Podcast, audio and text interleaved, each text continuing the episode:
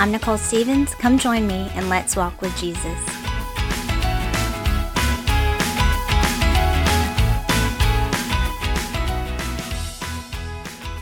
Hey, y'all. Uh, hope your week was good.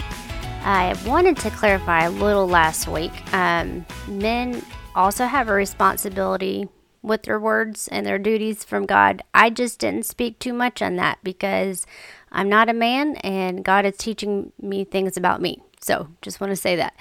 Uh, something else God is teaching me constantly is to be uncomfortable and to get used to it. I know I have talked about this in regards to sharing the gospel of Christ with others because for me it is challenging to be direct with someone about their personal salvation. And I'm not talking about struggling with uh, talking about church or my testimony, uh, but being pointed with others about their personal relationship with Christ is uncomfortable for me.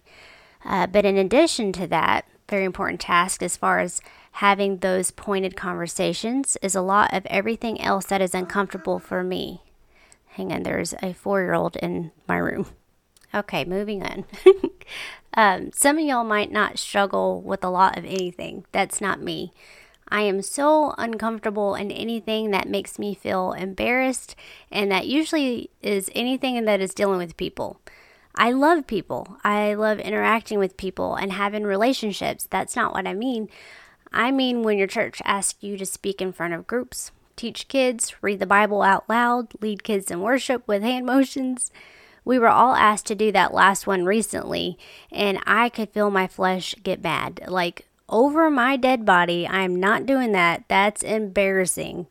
I knew my first gut response was not that of God, but I could recognize immediately my struggle.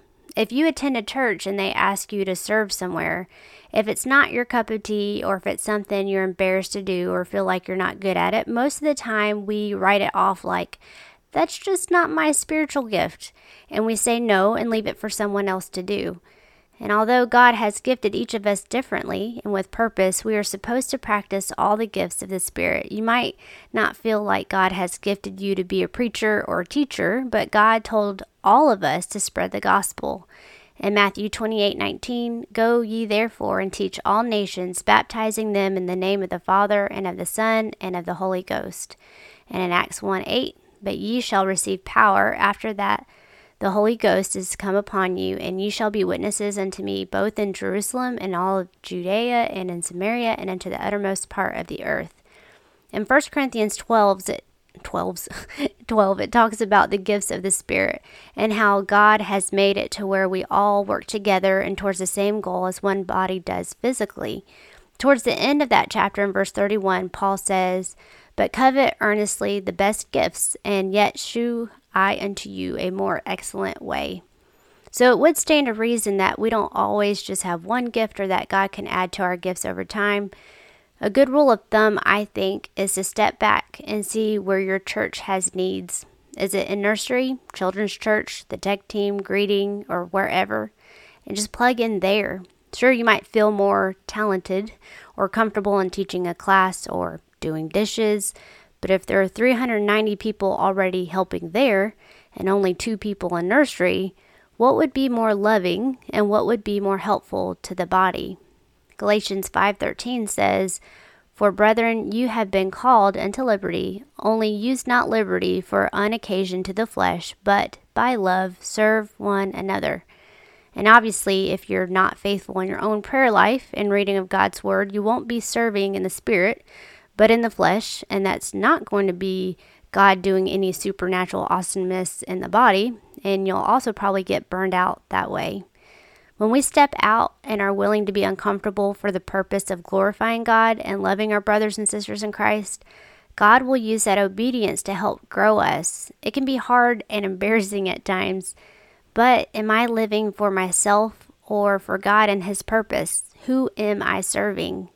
Charles Spurgeon said something kind of hard. He said, I want every member of this church to be a worker. We do not want any drones. If there are any of you who want to eat and drink and do nothing, there are plenty of places elsewhere where you can do it.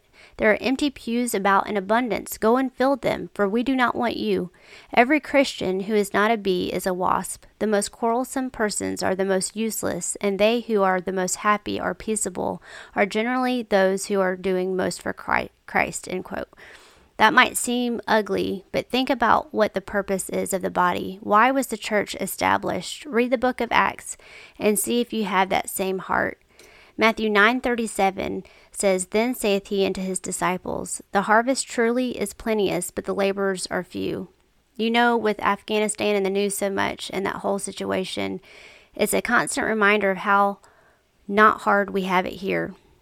I recently heard of some awful stories of some Christians who stayed back to help further the gospel, and there were some new churches as a result. And the Taliban captured two of them and crucified one publicly.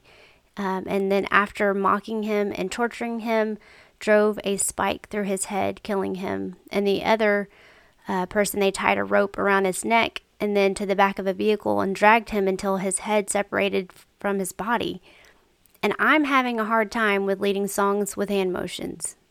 We've got to get some perspective and serve God with a joyful heart, no matter how uncomfortable our flesh is and how embarrassed we get. Jesus was mocked, tortured, and crucified for me so that I wouldn't have to be separated in my sin from God. I can, at the very least, live my life for Him. If you have any questions, prayer requests, or need a physical Bible, feel free to DM me on Instagram at Walk with Jesus Podcast or email me at walkwithjesuspodcast at gmail.com. And I'll talk to y'all next Monday.